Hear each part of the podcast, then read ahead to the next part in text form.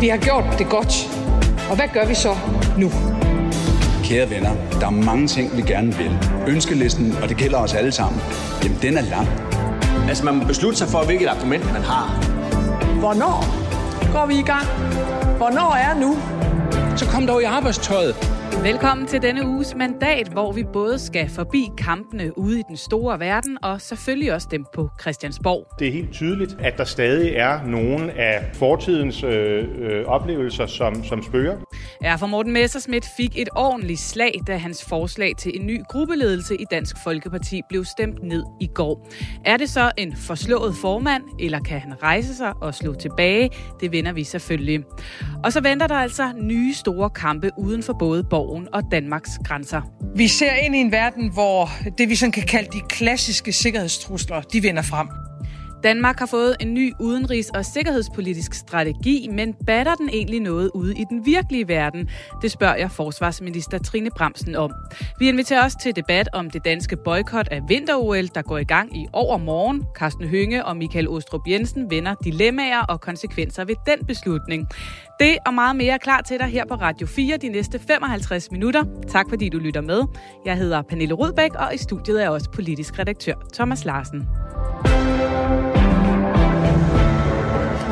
Men Thomas, vi starter med en mand, der er kommet ud i lidt af et stormvær, nemlig transportminister Benny Engelbrecht. Fagbladet Ingeniøren har nemlig kunne afsløre, at han efter alt at dømme har tilbageholdt nogle tal om CO2-udledningen i de her forhandlinger om den kæmpe store infrastrukturaftale, som Folketinget sidste år forhandlede på plads. Thomas, det er ved at udvikle sig til en alvorlig sag for transportministeren. Det kan man roligt konstatere, Pernille. Altså, han befinder sig lige nu i en øh, stiv cooling, og på Christiansborg, der spekuleres der i, om det her er en sag, der i yderste konsekvens kan koste ham ministerposten. Ja, han er jo altså i fuld gang med brandslukningen og har indkaldt til bilaterale møder med støttepartierne. Her til formiddag har de radikale været til møde med ministeren, og øh, ligesom SF og Enhedslisten, som har mødtes med ham i går og i forgårs, ja, så er meldingen øh, netop nu, at de fortsat er utilfredse i de radikale, men transportordfører Rasmus Helve, han siger samtidig til TV2, at han altså ikke umiddelbart ser grund til at betvivle ministerens forklaring, og at i sidste ende skulle vælte ministeren på det her. Maja Villadsen, hun var lidt mere skarp, da hun kom ud fra sit møde med, med transportministeren i går. Der sagde hun sådan her. Altså, jeg står desværre stadig med den øh, bekymring, at man fra ministerens side meget, meget gerne ville have, at den her aftale så så grøn ud som muligt, og derfor har man ikke forelagt alle de, øh, de oplysninger, øh, vi havde behov for. Hvor meget øh, alvor ligger du i de her udmeldinger, vi hører fra støttepartierne de her dage, Thomas? Jamen, de er stærkt utilfredse, og der er ingen tvivl om, at netop enhedslisten er det parti, som er allermest utilfreds med transportministeren lige nu. Og det skyldes jo selvfølgelig også, at øh, altså, den grønne omstilling og det, at vi skal have et bæredygtigt samfund og også en langt grønnere øh, transportsektor, det er simpelthen politisk hjerteblod for enhedslisten. Det er noget, der i den grad altså, tæller for, for partiet, og derfor så gør det jo også ondt på Maja Villersen og company i enhedslisten, hvis de ligesom er blevet lukket ind i en aftale på lidt falske præmisser, og de selv har været ude og sælge til deres bagland, at det her, det er virkelig altså en grøn og øh, klimaneutral aftale, og så viser sig måske, at tingene ser noget anderledes ud i virkeligheden, og derfor så føler de så også, at de, at de føler, at de er blevet ført bag lyset af transportministeren, og har deres tillid til ministeren, den er altså blevet testet til det aller yderste.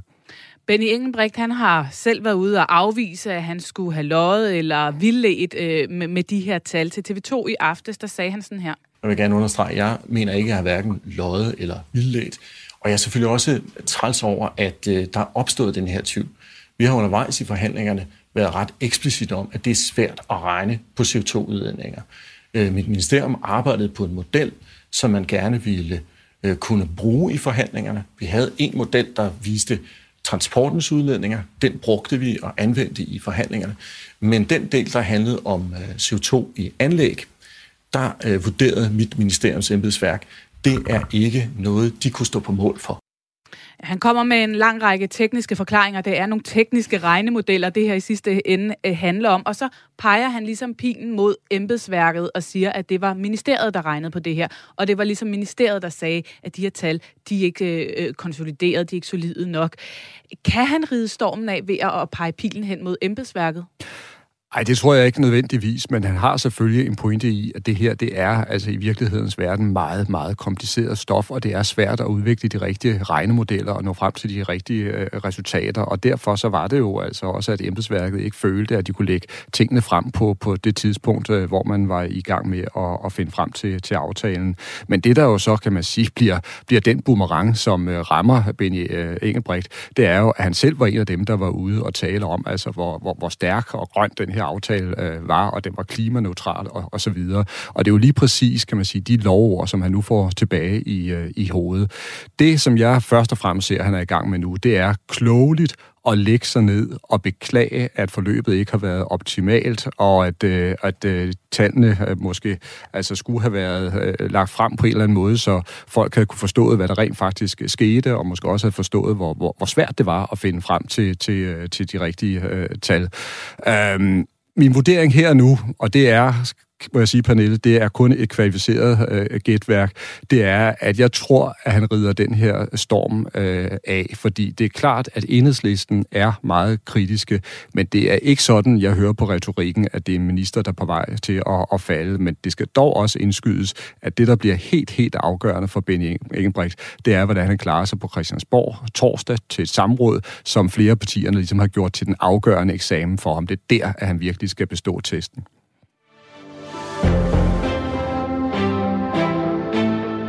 Du lytter til Mandat her på Radio 4, hvor vi altså vender de dramaer, der er allerstørst på Christiansborg lige nu. I dag med to mænd i modvind. Benny Engelbrecht har vi allerede lige været forbi, og øh, sidst i udsendelsen, ja, så kigger vi så på det nederlag, som Morten Messersmith i går indkasserede ved partiets gruppemøde. Vi skal også diskutere det diplomatiske boykot af vinter-OL, som jo starter i overmorgen. Og øh, i den forbindelse, der har vi spurgt jer på Facebook, om I synes, det er en god idé med det her diplomatiske boykot. Mohammed Adura, han skriver, nej, sport er sport, og politik er politik. Man skal på ingen måde blande politik med sport. Det er vi så i gang med nu, kan man sige, Thomas. Øh, Tony Larsen, han skriver, øh, man skal starte med at lade være med at give dem retten til at afholde VM og OL. Når man politisk ikke kan finde ud af det, ja, så går det ud over vores atleter. Øh, der er ingen tvivl om, at det her det har været en svær politisk beslutning, og jeg ved, at øh, Carsten Hønge og øh, Michael Ostrup Jensen, som vi skal tale med senere, øh, udmærket kan forstå og sætte sig ind i, i nogle af de her dilemmaer. Det er altså noget, vi vender tilbage til senere i udsendelsen. Og så vil jeg også lige skynde mig at tilføje, at som altid, så er sms'en jo altså åben. Du skal være meget velkommen til at skrive ind på 1424 og starte med R4. For mig skal der bare lyde et ønske om at række hånden frem. Så venner, vi har meget, vi kan løse sammen. I politiske symboler og i kommunikationsstrategier frem for øh, reelt indhold. Nu vender vi blikket væk fra Danmark og ud i verden. I den her uge kom regeringen nemlig med en ny udenrigs- og sikkerhedspolitisk strategi for Danmark. Vi ser ind i en verden, hvor det vi sådan kan kalde de klassiske sikkerhedstrusler, de vinder frem. Stater, der opruster, truer med aggression. Og samtidig med det ser vi desværre mange steder, at helt grundlæggende værdier trædes under fod. Ja, sådan sagde statsminister Mette Frederiksen på pressemødet, hvor hun var flankeret af udenrigsminister Jeppe Kofod og forsvarsminister Trine Bremsen, og hende skal vi høre fra lige om lidt. Men først, Thomas, hvorfor kommer regeringen netop nu med den her plan? Jamen, det er interessant, fordi det, der jo, det den afspejler, det er dybest set, at verden har øh, forandret sig dramatisk i løbet af ganske, ganske kort tid siden. Det var ekstremt tankevækkende, da øh, den her nye plan blev øh, fremlagt. Øh, der sagde øh, udenrigsminister Jeppe Kofod, at man ikke skulle gå ret mange år tilbage, hvis man ligesom så på den sidste store strategiplan fra NATO, altså Forsvarsalliancen. Og der sagde han så, at dengang, der opfattede man rent faktisk Rusland som en partner, og så tilføjer han, Kina var slet ikke nævnt i det strategioplæg. Og det siger jo sådan set alt, fordi det, der er sket inden for få år, det er, at pludselig er Rusland ikke længere en partner, men måske snarere altså en, en form for, for fjende, som vi skal gardere os øh, mod. Øh, og der er den her ekstremt tilspidsede situation øh, omkring øh, Ukraine.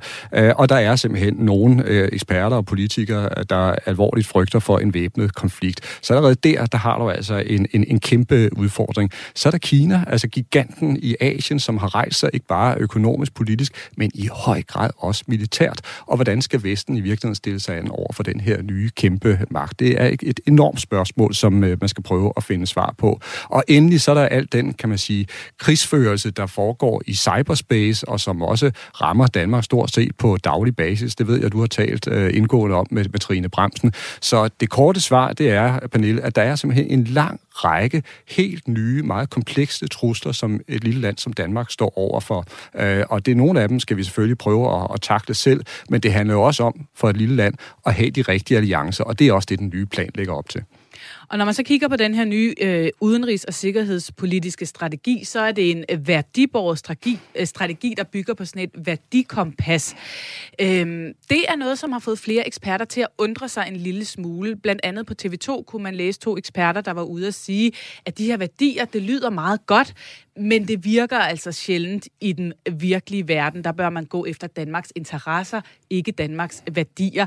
Der er også tidligere erfaringer, der viser, at øh, Danmark helt bør stoppe med at føre værdipolitik og, og netop fokusere på de her med de danske interesser.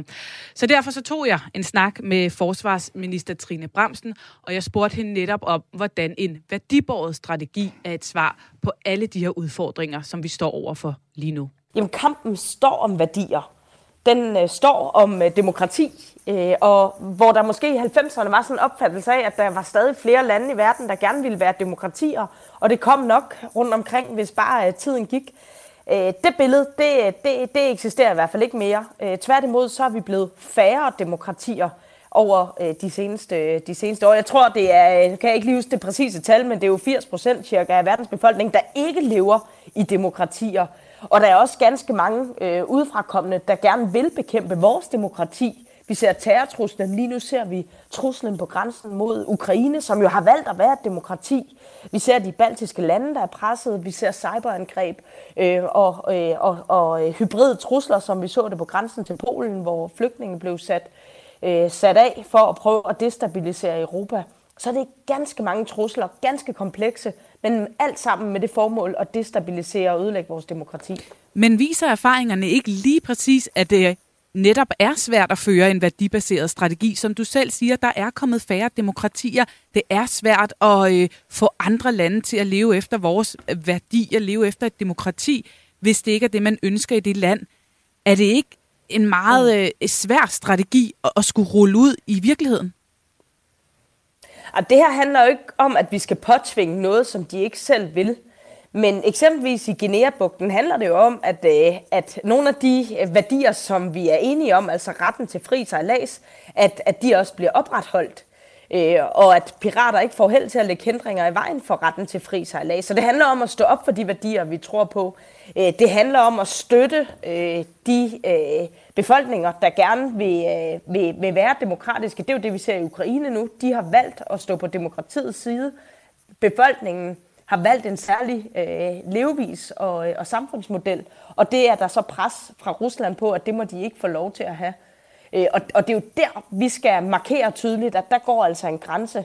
Dem, der gerne selv vil være demokratier, som gerne vil, vil leve i fred og frihed og gå til valg, ja, dem støtter vi. Og jeg forstår intentionerne, og det lyder jo super flot, at vi skal støtte demokrati og, og de uh, værdier, vi står for. Men hvilke eksempler på en vellykket, værdidrevet udenrigspolitik kan du komme i tanke om?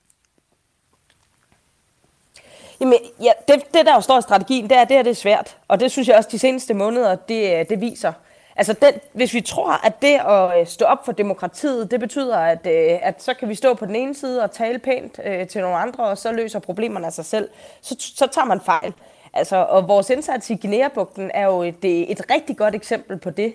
Vi vil retten til fri sejlads, fordi det er vigtigt for verdenssamfundet, det er vigtigt for vores søfolk, at de ikke skal føle sig utrygge.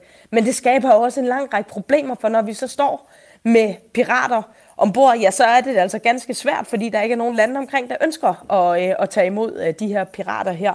Men betyder det, at vi skal lade være med at stå op for retten til fri sejlads? Nej, det gør det jo ikke, fordi så har vi jo for alvor givet op. Men du svarede ikke helt på spørgsmålet. Har du nogle eksempler på, hvor det rent faktisk er lykkedes med den her værdidrevet udenrigspolitik, hvor det har været en succes?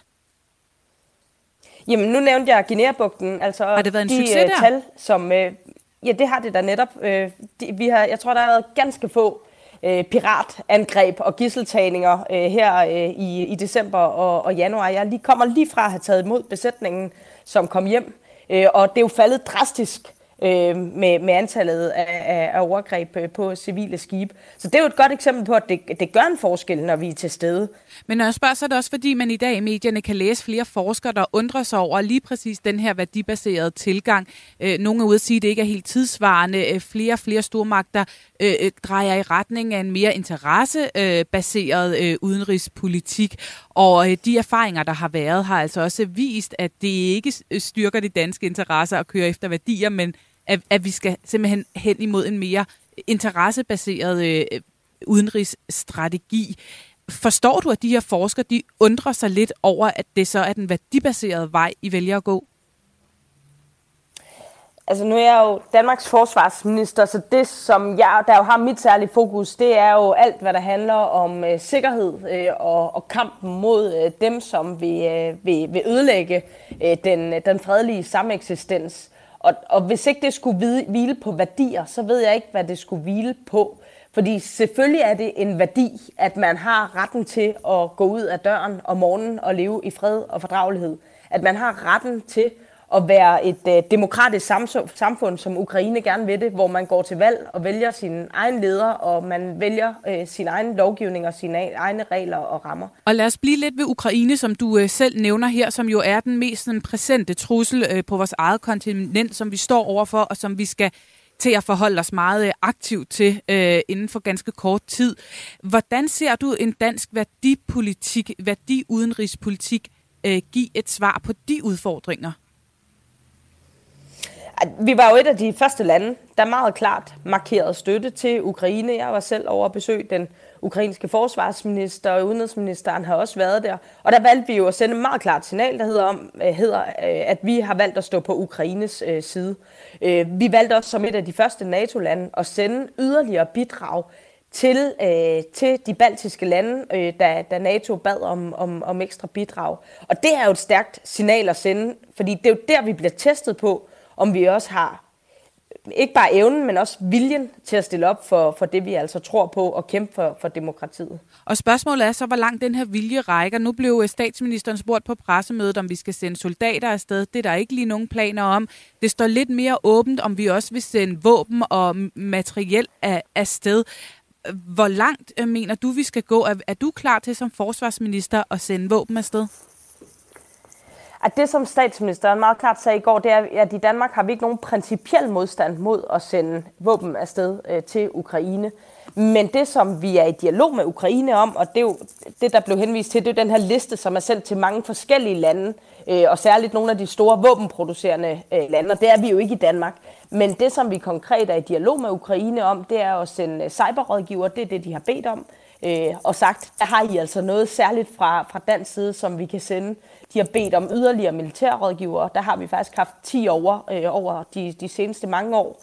Øhm, og, og, og, og der har vi altså noget helt særligt, vi kan byde ind med. Men vi har ikke nogen principiel modstand mod at levere våben til Ukraine, hvis, øh, hvis de beder om noget, som, øh, som vi kan levere. Og har de bedt om nogle våben, som vi har, og som vi kan levere? De har, jo, de har jo sendt sådan en, øh, en lang liste til øh, en lang række af lande, og noget af det ligger jo helt uden for, for, for scope i forhold til, altså det er jo ikke engang noget, vi har i, i det danske forsvar. Men lige nu sidder vi og kigger den her liste i, øh, igennem, for om der er noget, at, at vi kan byde ind med. Men, men, men det, som vi har konkret dialog med Ukraine om, og som jeg har talt med den ukrainske forsvarsminister om, efter han bad om cyberrådgivere. Det er altså et, øh, et, et cyberbidrag. Men lige nu, der hviler al, hele verdens øjne jo på grænsen, hvor de her øh, russiske soldater står opmarcheret med våben og andet materiel. Øh, den konkrete, meget fysiske udfordring, kommer Danmark til at bidrage øh, på Ukrains side i forhold til den? Men vi, Danmark gør ikke noget alene. Altså, vi, vi koordinerer det her i samarbejde med NATO-landene, og sådan skal det også være. Øh, NATO er vores fælles forsvarsalliance, og der, der, der, der, der, der, hænger, vi, der hænger vi med. Øh, det vil være øh, meget, meget vildt, hvis Danmark begyndte at agere på egen hånd øh, i forhold til, til, til sådan en konflikt. Så det, det er noget, vi drøfter i, i NATO-alliancen, og det er der ikke for nuværende øh, planer om. Men jeg må også sige, at nu siger du det med, at hele verdens øjne hviler på det, der sker i, i den synlige frontlinje. Det er rigtigt nok. Men det er jo fordi, det er sværere på tv og på billeder at vise cyberangreb og den trussel, der ligger og venter der. Det er sværere at vise de hybride angreb. Og det er jo noget af det nye, som kan ødelægge lige så meget som de fysiske angreb. Øh, altså at få sat infrastruktur, kritisk infrastruktur ud af kraft, det har vi jo set i Ukraine. Og det er jo også det, vi prøver at indramme i vores øh, strategi. Og siger, øh, frontlinjen, frontlinjen er mange steder, ikke kun der, hvor vi kan se den med det blotte øje. Der er jo også øh, flere øh, forskere ude i dag at sige, at øh, dansk militær måske ikke er i den bedste forfatning rent øh, ammunitionsmæssigt for eksempel. Altså at vi i virkeligheden ikke kan bidrage med ret meget. Vi, har ikke, vi kan ikke hjælpe med at skyde fly ned. Vi mangler ammunition til vores eget forsvar. Øh, er vi godt nok rustet til den verden, vi står overfor, hvis vi kigger på øh, det fysiske materiel? Jamen, jeg bliver nødt til at sige, at øh, altså Dansk Forsvar er en stor organisation, og man vil jo altid, når man har 23.000 ansatte, så vil man altid kunne finde en, der står og siger, øh, her, der synes jeg, at, øh, at der er noget, vi godt kunne, kunne ønske os. Men nu besøgte jeg lige vores soldater, der er på vej afsted i går, og, og de siger jo øh, meget tydeligt, at de har noget af det allerbedste udstyr, øh, som, øh, når de sammenligner med, med udenlandske kolleger. Ændrer det ved, at vi kommer til at fortsætte opbygningen af dansk forsvar over de kommende år?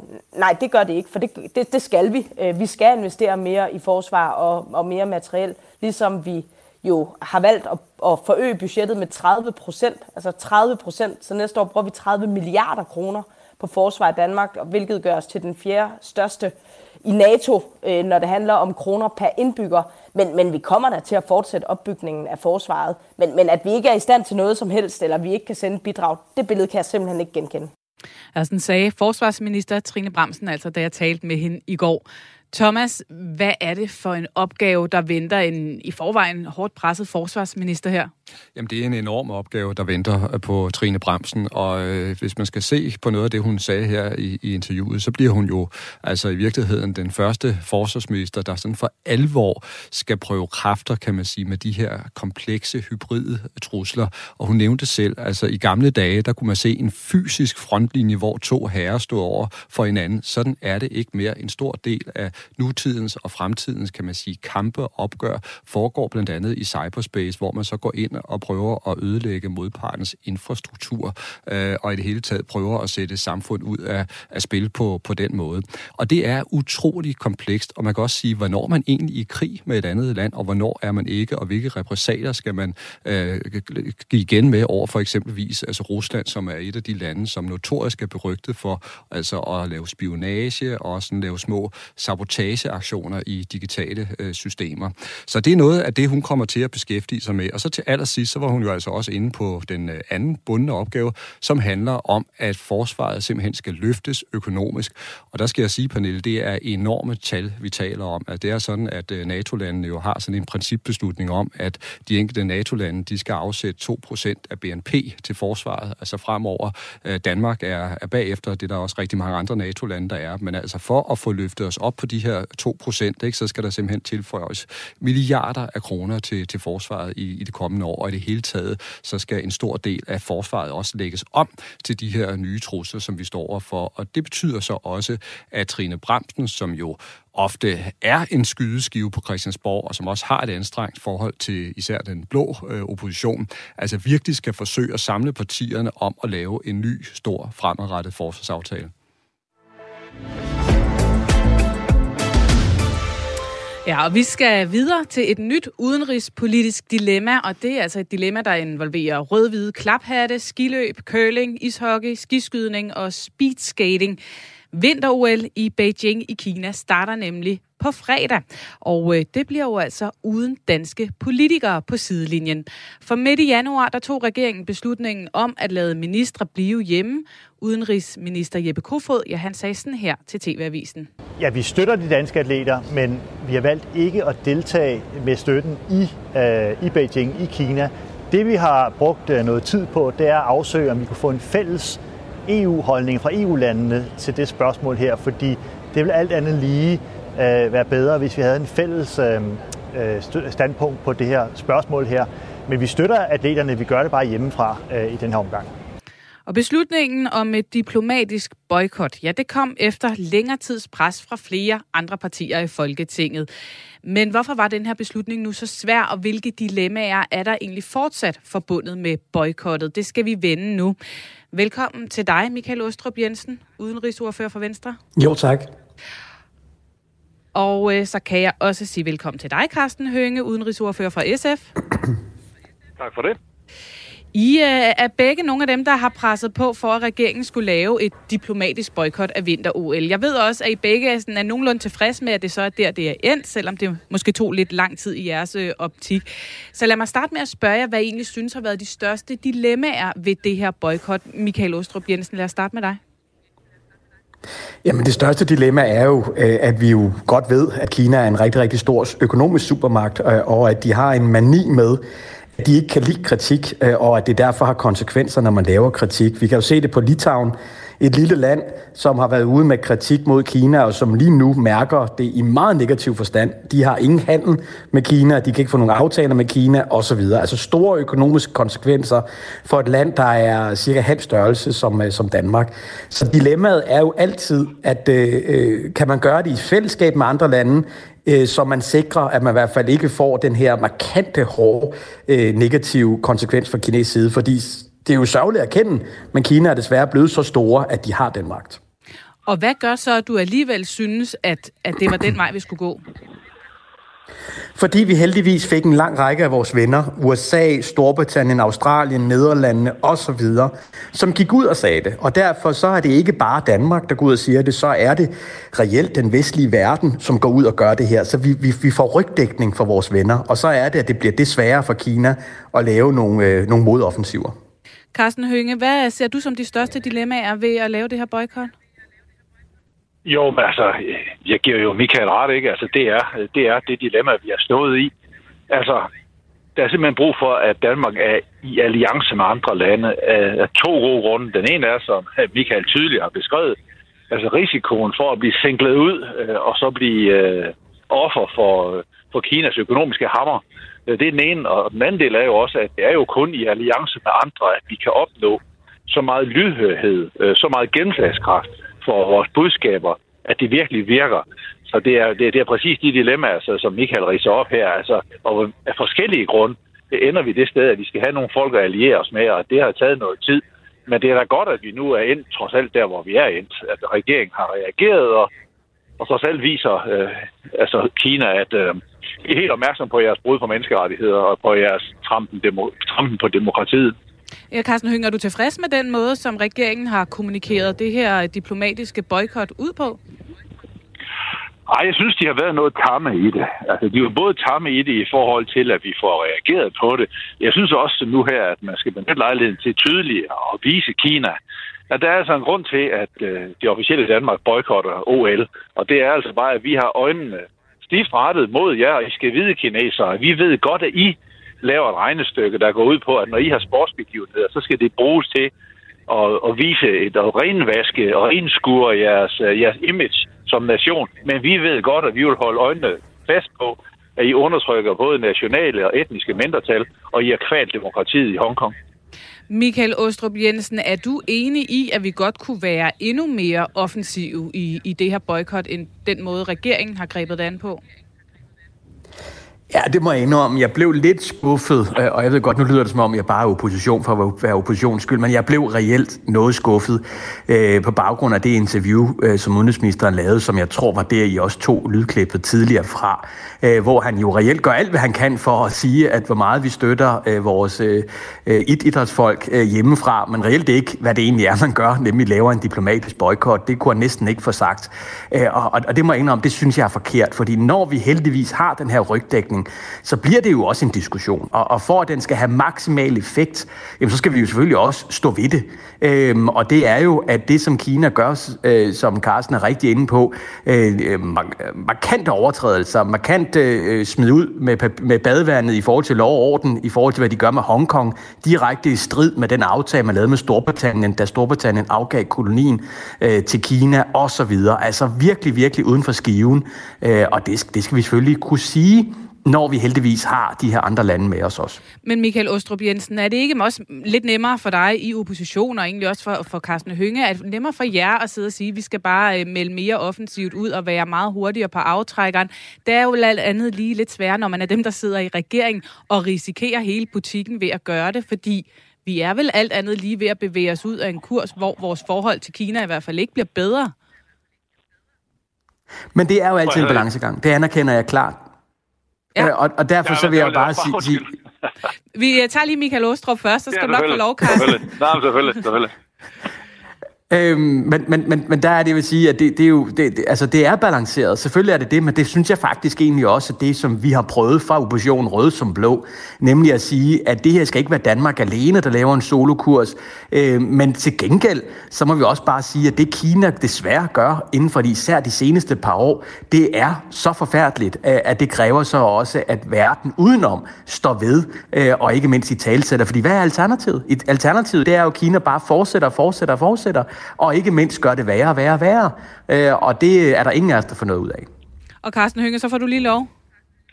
ja, ja, men altså det, jeg vil da bare anerkende de, altså, en del af din præmis. Altså, det er selvfølgelig det er selvfølgelig en, en, en svær position, regeringen er i. Det vil jeg da godt anerkende, fordi at man står over for en, øh, en økonomisk og en politisk supermagt, der også er meget nidkære, er meget ømskindede. Vi kender jo Kina fra andre sammenhænge af, der skal jo ikke meget kritik til før de øh, slår til. Øh.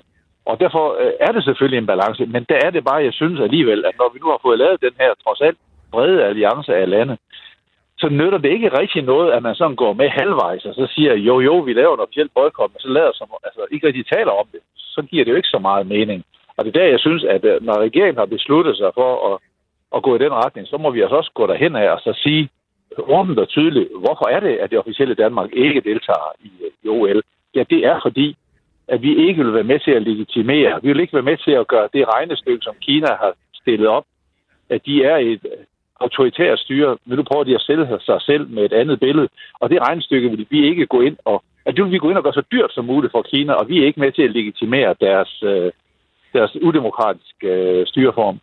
Vi har, vi har fået en besked på vores Facebook-side, Torben Clausen, som skriver, at det her det er en kæmpe holdeplads for dobbeltmoral. Vi køber produkter for milliarder i landet, og det vokser for hver måned. Samtidig vil vi så ikke kendes ved dem på grund af menneskerettigheder. Hele jordkloden bruger landet som produktionsfabrik tænker, at øh, FN skal bruges til væsentlige forandringer at blive væk fra OL, som man gør at glemt, når medaljerne deles ud til OL. Øh, Michael Ostrup Jensen, har han ikke ret i, at der er en smule dobbeltmoral her, fordi det er meget nemt måske at lave et diplomatisk boykot, men i virkeligheden, så handler vi jo med Kina, og vi er dybt afhængige af Kina. Jamen altså, han har ret i, at verden ikke er sort-hvid, fordi øh, Kinas størrelse, hvor de jo potentielt bliver verdens største økonomiske supermagt i løbet af få år, gør jo bare, at vi ikke kan isolere landet. Altså, den måde, som Kina agerer med øh, opkøb og venneskabelse i Asien, Afrika og for den sags skyld i Sydeuropa, gør jo, at landet bare er en kæmpe supermagt. Øh, og derfor bliver vi også nødsaget til at lave handel med dem. Vi bliver nødsaget til også at have forhandlinger med dem, samtaler med dem osv., fordi de er så store. Øhm, men det betyder jo ikke, at det ikke har en effekt, det vi gør. Vi ved, at Kina de har øh, meget svært ved øh, at få modstand. Øh, de vil meget gerne lave vinter-OL til propagandastævne, vil gerne se som et anstændigt land, et godt land, og så håbe på, at alle glemmer, hvad der foregår med urgurerne, Hongkong, øh, Taiwan, Tibet osv. Øhm, det prøver de sådan at kaste under gulvtæppet. Så når vi sætter fokus på det, så gør det ondt. Og det, der hele ideen er, det er jo, at det forhåbentlig gør så ondt, at Kina begynder at sige, ah, det kunne godt være, at vi skulle rette lidt til højre. Og det er jo ikke, fordi jeg er naiv og så tror på, at nu bliver det demokrati i morgen eller noget andet. Men bare det, at vi i det mindste får trukket nogle streger i sandet og forhåbentligvis får drejet den kæmpe supertanker, der hedder Kina, i et par centimeter i den rigtige retning, vil altså også have en gavnlig effekt. Og det er jo det, udenrigspolitik er over for sådan nogle store lande. Carsten Hønge, tror du også på, at det rent faktisk har en effekt, at vi laver det her diplomatiske boykot, øh, sådan helt sikkert i skyggen af en hel masse andre lande? Altså, er det noget, Kina overhovedet lægger mærke til? Kina lægger i den grad mærke til Altså, Kina, som jeg sagde før, er utrolig øh, opmærksomme og nidkære omkring deres omdømme i udlandet. Tænk sig, at øh, den kinesiske ambassade indbragte en klage over for øh, Københavns Kommune, fordi der stod en statue nede på Christiansborg Slottsplads, som øh, relaterer sig til overgrebene i Hongkong. Så Kina lægger fuldstændig mærke til alle de her ting. Jeg vil også godt jeg, jeg, kan godt, jeg, kan godt, altså, jeg, jeg kan sagtens forstå sammenligning mellem, at vi køber fra Kina og så alligevel boykotter. Så jeg forstår godt tankegangen i det, men den holder bare ikke, fordi der er nemlig forskel. Fordi her der taler om, at Kina bevidst, ganske bevidst, politisk, på alle mulige andre planer, får begivenheder med det mål at renvaske deres image. Og derfor er det præcis fordi, at det i deres regnestykke indgår, at de får det der bedre image i udlandet, at det gør mening at boykotte det. På en måde, altså, det, det er en anden, det er sådan en anden diskussion, det der med handel med Kina, og for øvrigt også her selvfølgelig officielle repræsentationer af Kina og den slags, det indgår jo ikke i det der regnestykke, som Kina har lavet, og det er det regnestykke, vi skal gøre så dyrt for Kina som muligt, når de bevidst sammenblander sport og politik. Og så vil det være naiv for os at sige, at sport og politik ikke hænger sammen, fordi for de lande, det kan være Kina eller Katar, der indregner de det, og det er derfor, det er anderledes end den almindelige handel med Kina. Ja, Carsten, du, øh, du nævner det allerede her. Vi er jo i gang med en stor sammenblanding af sport og, og politik her, som, øh, hvis jeg hører dig rigtigt, du siger, at den har Kina allerede lavet. Det er sådan set ikke jer, der går ind og gør det her. Men man kan jo sige, at det er jo næppe sidste gang, at vi kommer til at stå i det her dilemma, hvor et land eller en stat, som vi ikke lige bryder os om, skal afholde et stort sportsevent. Vi kan bare tænke frem mod fodbold-VM i Katar for eksempel. Øh, hvor efterlader det os, at vi nu engang har taget boykot i brug som metode, Michael Ostrup Jensen? Jamen det er selvfølgelig en afvejning, øh, fordi øh, øh, lad os nu være ærlige og så sige, at der er alt for mange slutstævner i alt for mange sportsgrene, som ligger i autoritære stater. Øh, der er alt for få, der ligger i, i, i demokratiske stater, og det er jo fordi, de har pengene til både bestikkelse desværre, øh, men også til at bygge de her kæmpe store byer op, øh, hvor stævnerne kan holdes. Øh, og, og derfor bliver vi også nødt til at, til at tage det fra sag til sag. Altså i forhold til Katar, der drøfter vi det stadigvæk i Venstre, hvad vores øh, position skal være, fordi der på den ene side er der ingen tvivl om, at der sker ekstrem voldsomme overgreb på menneskerettigheder i Katar, men på den anden side, så er der altså også bare en forskel på det, Katar øh, gør, og så det Kina gør. Fordi det Kina gør, øh, det er ekstremt aggressivt mod en lang række andre lande, Taiwan, øh, Tibet for en sags skyld osv. Øhm, og, og, og derfor så bliver vi også nødt til at tage det fra sag til sag, og, og som sagt, så drøfter vi det stadigvæk. Carsten Høng, er du enig i, at man ikke nødvendigvis øh, nu må sige øh, B, fordi man har sagt A, og så gå øh, hele vejen og boykot hver gang, at der er et, et land eller en stat, der afholder et sportsstævne, hvor vi ikke er enige i de ting, der foregår øh, i, i det her land eller den her stat? Altså, jeg tror, der er brug for, at vi får en, øh, sådan en national idrætsstrategi, hvor vi øh, får de her ting øh, diskuteret igen, sådan at vi kan tage vil sige, ået fra den enkelte sportsudøvers og træner skulder i forhold til at kan tage stilling til, hvad skal vi i forskellige situationer. Så jeg tror, det er nødvendigt, at Danmark samler sig om en sådan egentlig sportsstrategi, idrætspolitisk strategi, om hvordan vi, øh, hvordan vi håndterer det her. Fordi det er jo en perlerække af autoritære styre, der ofte har sat sig på de her sportsbegivenheder, der skal vi have en national strategi for, hvordan vi forholder os til det, og herunder også med til at påvirke de idrætsorganisationer, som, øh, som Danmark er, medlem af, til ikke at placere det i lande, der i den grad indtænker sport og politik, indtænker det kynisk. Hvad kan vi få ud af det her, og hvordan kan vi så gøre det så dyrt? Først og fremmest fremover i en lille smule omfang ikke at få det placeret i den type land, og i det omfang, de så bliver der alligevel, at vi så har en strategi for, hvordan vi håndterer det. Sådan at vi ikke som den her gang lige op til åbningen stadigvæk diskuterer, hvordan vi skal håndtere det. Det duer ikke hverken for idrætsudøverne eller for trænerne, eller for så vidt for det politiske niveau. Michael Ostrup Jensen, giver det ikke meget god mening med sådan en øh, strategi, så vi netop ikke skal sidde fra gang til gang og diskutere det øh, igen og igen med samme argumenter for og imod, som du også siger, I bruger en masse tid på i Venstre nu i forhold til Katar? Jamen det gør det faktisk. Altså det, må jeg, det er sjældent, jeg giver SF ret på ret meget. Men lige her vil jeg faktisk sige, at det giver god mening, ikke mindst i forhold til, at vi forhåbentlig skal få de her store internationale sports organisationer øh, til også at kigge indad. Altså det er jo dem, der skaber problemet ved at lægge de her stævner de forskellige steder, og ikke mindst, at de har nogle medlemmer, som tager imod bestikkelse åbenbart, øh, som der har i hvert fald været mange tydelige eksempler på igennem tiden. Så, så alt i alt, så synes jeg kun, det kunne være fint, at vi tager en, en overordnet skal vi sige, beslutning om, hvordan Danmark skal agere på alle mulige måder, og ikke mindst for at kunne lægge pres på de her internationale sportsorganisationer. Så den indrømmelse vil jeg gerne give til SF i dag. Amen, øh, ja, men øh, med, en, med en glad og grinende Carsten Hønge i baggrunden, så lad os uh, slutte med en uh, sjælden enighed mellem uh, SF og Venstre. Tusind tak, fordi I var uh, med begge to. Michael Ostrup Jensen fra uh, Venstre og uh, Carsten Hønge, udenrigsordfører fra SF. Politik handler også om at dele os efter anskuelser. det var lige præcis det, jeg ønskede. Er vi klar til at gå hele vejen sammen, hvis vi kan blive enige? Du har tændt for Radio 4's politiske magasin Mandat, hvor vi i dag har taget nogle af de helt store snakke om Danmarks rolle som lille nation i en stor verden. Og så hej til dig, Markus Stolze. Hej. Vores øh, faste ekspert i politik på sociale medier. Jeg ved, du også har dvælet lidt ved det udenrigspolitiske på Facebook i den her uge. Ja, altså noget, der i hvert fald har fyldt her i, i weekenden, det, det har været øh, hele den her konflikt, som der er i øh, omkring Rusland og Ukraine. Og vi så statsministeren præsentere regeringens nye udenrigspolitiske strategi. Øh, og, og det har selvfølgelig også fyldt på, på, øh, på Mette Frederiksens kanaler. Og hvad er det, du konkret er faldet over? Jamen altså i søndags, øh, altså dagen før at de præsenterede den nye strategi, der lagde Mette Frederiksen et længere opslag op, øh, hvor er hun øh, i tale satte den her konflikt, og, og, og, og hvad hedder det, og, og, og hvordan den kan påvirke Danmark, øh, og som var ledsaget af et måske lidt atypisk for Mette Frederiksen, sådan meget statsmandsagtigt billede, et professionelt øh, fotografbillede øh, i sort-hvid, der, der præsenterer Mette Frederiksen som en, som en rigtig statsmand. Ja, så vi er lidt væk fra den her stil med øh, rullekrav og selfie og makralmad, og lidt mere sådan uh, statsmandsagtig øh, stil, hun kommer frem med her. Hvad er det, du tænker, når du ser et opslag som det her? Jamen, det jeg synes, der er interessant, det er, at nu, vi jo, øh, nu, nu, har, nu har regeringen jo øh, besluttet, eller at man besluttet, at, at øh, corona jo ikke længere er noget, vi skal bekymre os i lige så høj grad over.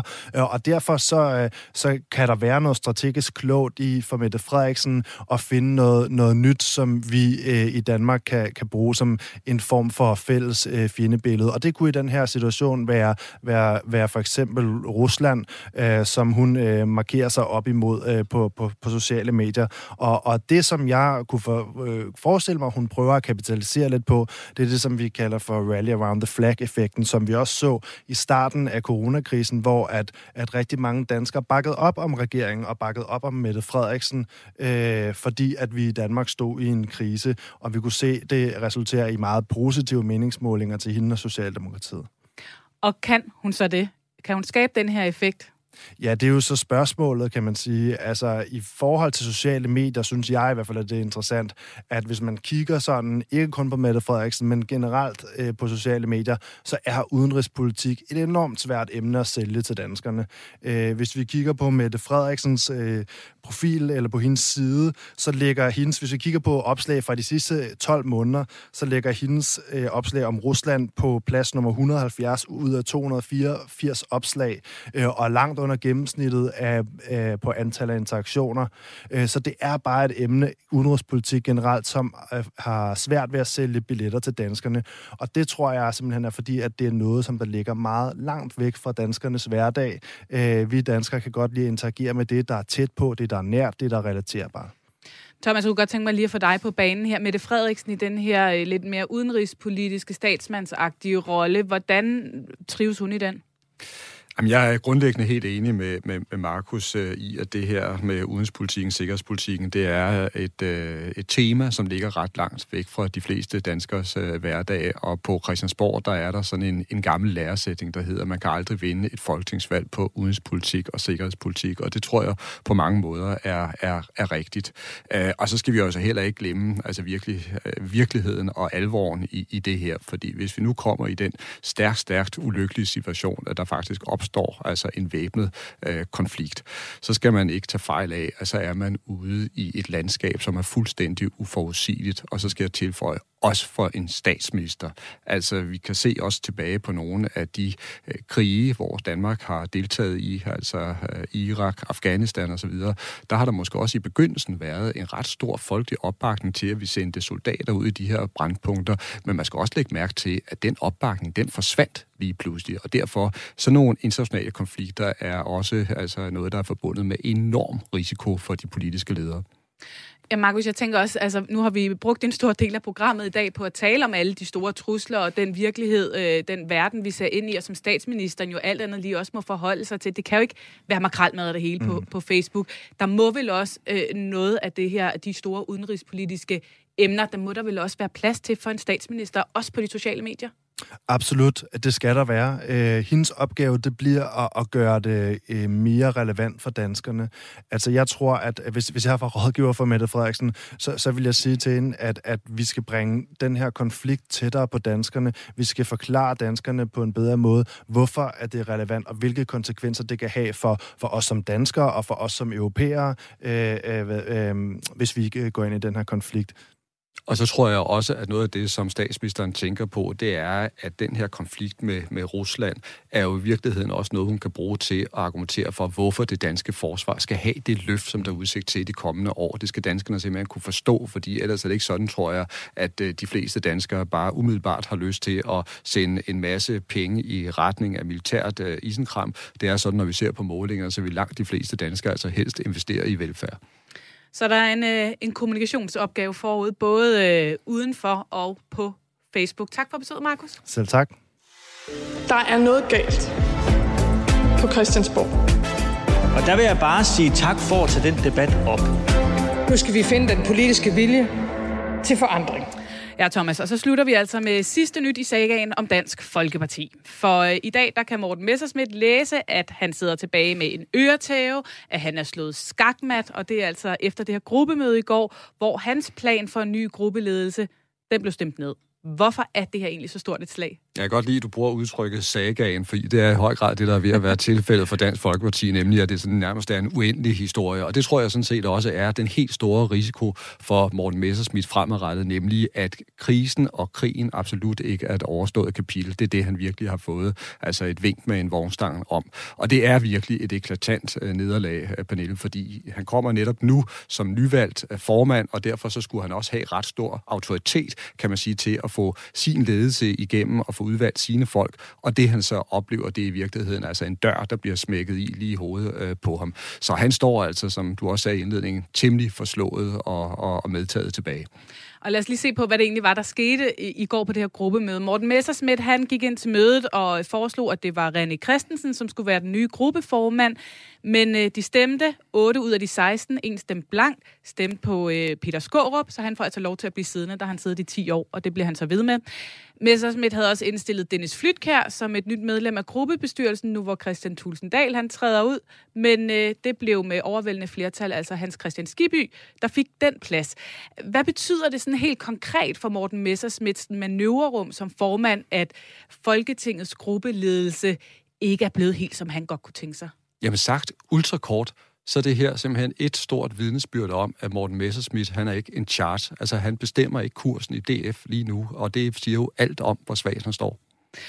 Og nederlaget ved gruppemødet, det fik så en øh, gammel kritiker til endnu en gang at melde sig på banen. Martin Henriksen, han øh, giver nemlig den her analyse af situationen til vores reporter Amanda Holmen. Fordi man skal huske på, at, øh, at øh, Messerschmidt og folk omkring ham har brugt en hel del år på at opbygge fløje alliancer øh, internt i partiet. Det er sådan set det, der har, øh, har bragt ham til, øh, til magten.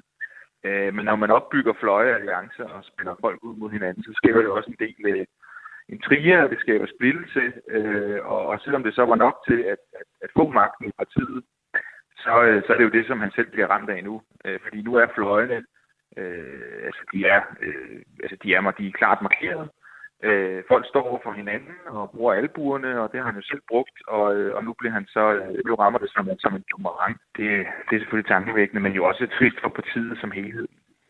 Så du siger, at Morten Messersmith, han ligger, som han selv har ret, når det umiddelbart er sværere for ham at samle partiet?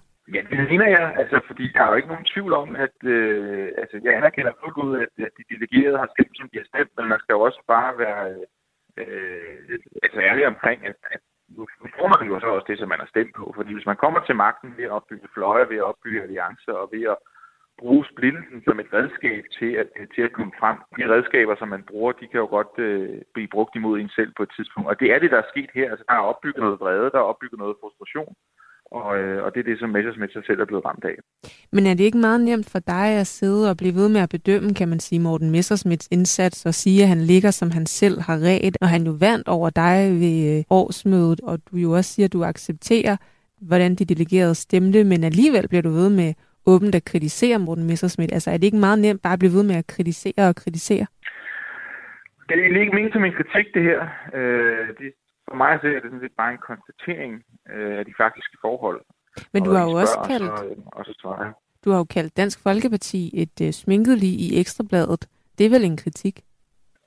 Det kan du godt kalde det. Det er også okay at kalde det det. Øh, og det, det er også helt fint med mig, hvis man mener, at det er det. Fordi det kan man selvfølgelig også godt sige, at det er en kritik. Men det er jo, reelt er det jo dybest set en konstatering af de faktiske forhold. En kritik, en konstatering, Thomas. Nu er øh, Martin Henriksen jo ikke ligefrem en objektiv analytiker i den her sammenhæng, men er der noget overraskende i den her udmelding, som du hører den? Nej, han er bestemt ikke neutral, fordi han har jo ligget i kamp med Morten Messerschmidt på de indre linjer, og de er to fjender, der står stejlt over for hinanden. Og det er så sagt, så mener jeg rent faktisk, at han har en ret præcis øh, skildring af situationen i, øh, i DF øh, lige nu, fordi der er simpelthen skabt forskellige fraktioner, og det man skal være opmærksom på, det er, at dem, der lige nu sidder og modarbejder Morten Messerschmidt, de mener jo selv, at de har oplevet, at de er blevet underløbet af ham igennem lang tid, og at Morten Messerschmidt, han også har været med til at underminere Christian Tusinddal for selv at komme til som ny formand. Så man kan sige, at flere af de her slagende folk i DF, øh, de sidder sådan set og slikker deres sår, og for nu at bruge et gammelt øh, udtryk for Uffe Ellemann Jensen, så er det svært, synes de, fordi de synes nemlig, at de sår, de sidder i ryggen, og det er også derfor, de ikke er særlig villige til at give øh, Morten Messersmith en chance til at komme ud over stepperne nu. Så, man, så er der jo også noget, der kom frem i går, som vi også vendte sidste gang, øh, vi sendte mandat her. Det var nemlig øh, hele rollen omkring Pia Kærsgaard. Øh, det står nu klart, at hun ikke bliver en del af ledelsen. Og lad os lige høre hendes reaktion der beslutning, om den beslutning, da hun øh, mødte pressen i går. Jo, men det er, der har jo været meget tummel og ultimatumer, og hvis ikke jeg får min vilje, så gør jeg sådan, og ellers gør jeg sådan. Det hører sig ikke til. Det synes jeg ikke, det gør i et politisk parti, og der har jeg været med så mange år. Så jeg tænker, jamen altså, kan jeg bidrage på nogen måde, jamen så gør jeg det rigtig gerne. Som partistifter, er det så ikke et nederlag, når du spiller dig selv på banen, at du så efterfølgende må konstatere, at jeg kan ikke være en del af den her gruppeledelse? Nej, det er det jo ikke, fordi øh, jeg gør det, Morten gerne vil have. Og jeg tror, Morten også er ærgerlig over det her, men sådan er konditionerne nogle gange. Og sådan er politik. Altså politi- politik udfordrer det bedste i mennesker, og nogle gange det værste i mennesker, og sådan er det. Ja, på mange måder kan man jo sige, at den her gruppeledelse, eller den her folketingsgruppe, har fået det lidt, som de vil have det. Det er selvfølgelig træls for Morten Messersmith, men betyder det omvendt, at der måske nu kan komme lidt ro på? Nej, det tvivler jeg faktisk på, at der kommer, og jeg tror, at der er lagt op til en lang og sej kamp på de indre linjer, og det, der må være altså Marit-scenariet for Morten Messersmith, det er, at han måske dybest set skal helt frem til næste årsmøde i DF, før han ligesom kan tippe flertallene i sin egen retning, og det vil så sige for alvor vinde kontrol over partiet, og det kan blive en meget langvarig og smertefuld venteperiode for ham. Vi, øh, vi følger dramaet, som var det en øh, spændende politisk thriller på Netflix. Jeg er sikker på, at vi kommer til at vende tilbage til det, sikkert ganske snart. Vi er så sådan småt ved at nærme os øh, klokken 12, øh, Thomas. Men hvad er ellers på din politiske radar øh, frem mod næste uge? Ja, det bliver selvfølgelig spændende at se, hvordan det går transportministeren, også om jeg får ret i min forsigtige forudsigelse om, at jeg tror altså rent faktisk, at han kommer til at ride stormen af, selvom han er meget, meget hårdt presset nu. Men det er et drama, der udfolder sig på Christiansborg, og så kommer vi selvfølgelig også til at følge tæt med i det videre drama i, i DF. Men ellers så kommer der altså også et meget stort, spændende politisk udspil fra kulturministeren, der simpelthen handler om, hvordan kan man sige, fremtidens øh, medier skal øh, indrettes. Og det er jo selvfølgelig et udspil, der får enormt stor betydning for alle de medier, aviser, øh, radio og tv-stationer osv., vi har herhjemme. Men det er også et udspil, hvor regeringen vil prøve at lave en form for livtag med de her gigantiske tech-giganter, der i virkeligheden har overtaget en meget stor del af både debatten, i virkeligheden også en del af, af nyhedsformidlingen, og har også taget enormt mange annoncer fra de gamle etablerede øh, medier. Og der er det altså spændende at se, hvad det er for nogle, kan man sige, snubletråde eller nogle forsøg på at inddæmme de her tech-giganter, som regeringen vil, vil spille ud med. Det bliver en meget stor sag. Ved vi noget om, hvad den kommer til at indeholde, den her medie, det her medieudspil? Ja, der kommer blandt andet altså et forsøg på at få en form for kontrol øh, over tech-giganterne, og det både i forhold til det øh, indhold, de publicerer øh, derude, altså hvor de godt nok ikke altid tager ret meget ansvar for, hvad det er, der bliver bragt derude på deres forskellige platforme. Og så bliver det formentlig også et spørgsmål om at få indført en form for skat, kan man kalde kalde øh, på, øh, på, på, på det, de laver. Og, og den skat, som, øh, som øh, tech-giganterne så skal betale, skal i virkeligheden bruges øh, til at lave mere dansk indhold. Øh, og det er spændende, om de, øh, de, øh, de får held med det. Og så vil regeringen også meget gerne høfligt anmode, tror jeg, tech-giganterne om at få et større indblik i de her algoritmer, der dybest set styrer den måde, vi agerer på på, på de sociale medier. Og der er det gode spørgsmål nok, om tech-giganterne de vil lytte til en høflig anmodning fra lille Danmark, eller om der skal mere til. Det kommer vi i hvert fald også til at følge op på. Og så som den sidste ting må jeg altså bare lige øh, nævne, at hele den her øh, kamp med, hvem er det største dyr på savannen i Blå Blok, den ser altså også lidt ud til at fortsætte. Vi havde en udmelding fra Liberal Alliance den her uge om, Søren Papen ikke snart skulle komme ud af busken, og så kunne man se i går, hvor han ude og fejre genåbningen med statsminister Mette Frederiksen også lidt værd at, at bide mærke i, hvor, hvor det øh, ender henne. Alt sammen glæder vi os til at samle op på i et af vores kommende programmer. Vi når ikke mere i dagens udsendelse, men øh, tak til vores gæster, Trine Bramsen, Carsten Hønge, Michael Åstrup Jensen og Markus Stolse. Vi er tilbage igen næste onsdag lige her i din radio kl. 11.05. Nu er der nyheder.